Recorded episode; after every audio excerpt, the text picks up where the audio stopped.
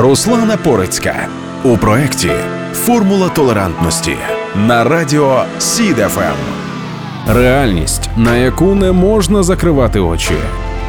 Щоб відчути себе пустим місцем, мені достатньо сходити на прийом до лікаря. Неважливо до якого, бо зазвичай вони сприймають мене однаково, не помічають.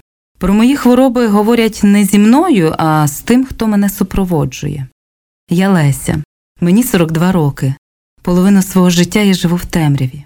Я втратила зір через цукровий діабет, але не втратила вміння відчувати і говорити.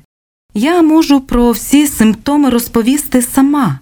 Хто, як не я, найкраще знає, що мені болить?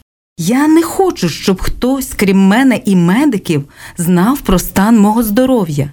Але коли я переступаю поріг кабінету, лікарі звертаються не до мене, а до того, хто мене привів. Які скарги? Як давно хворіє пацієнтка? Чим лікувалась? Коли я відповідаю сама, реагують по-різному. Хтось замовкає, хтось продовжує розмову зі мною. Та більшість лікарів знову звертаються до супроводжуючого. Це мене пригнічує та ображає. У такій миті я відчуваю себе ніким. Щось подібне я переживаю, коли мене жаліють через те, що я незряча. Або коли в маршрутці водій кричить, щоб я сіла на вільне місце, а я просто не знаю, де воно. Або коли в магазині намагаються продати річ, яка мені не подобається. Продавці обурюються. Яка тобі різниця? Ти ж не бачиш. Я ж торкаюся одягу рукою і відчуваю. Це не мій фасон, або ця тканина мені не підходить.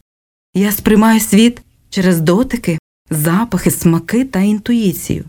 Коли я втратила зір, усі інші органи чуття загострилися. Я чую навіть дуже незначні звуки, яких не чула раніше.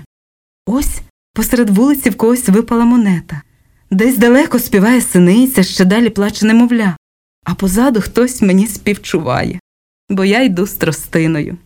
То як я можу не почути лікаря, який сидить за півметра від мене? Мені дивно, що медики не вміють поводитися зі мною. Проте моє почуття гумору допомагає мені пережити будь-яке ставлення. Я зрозуміла, що не можу налаштовувати всіх людей на свою хвилю, то вирішила. Буду адаптовуватися сама. Формула толерантності на радіо СІДФМ.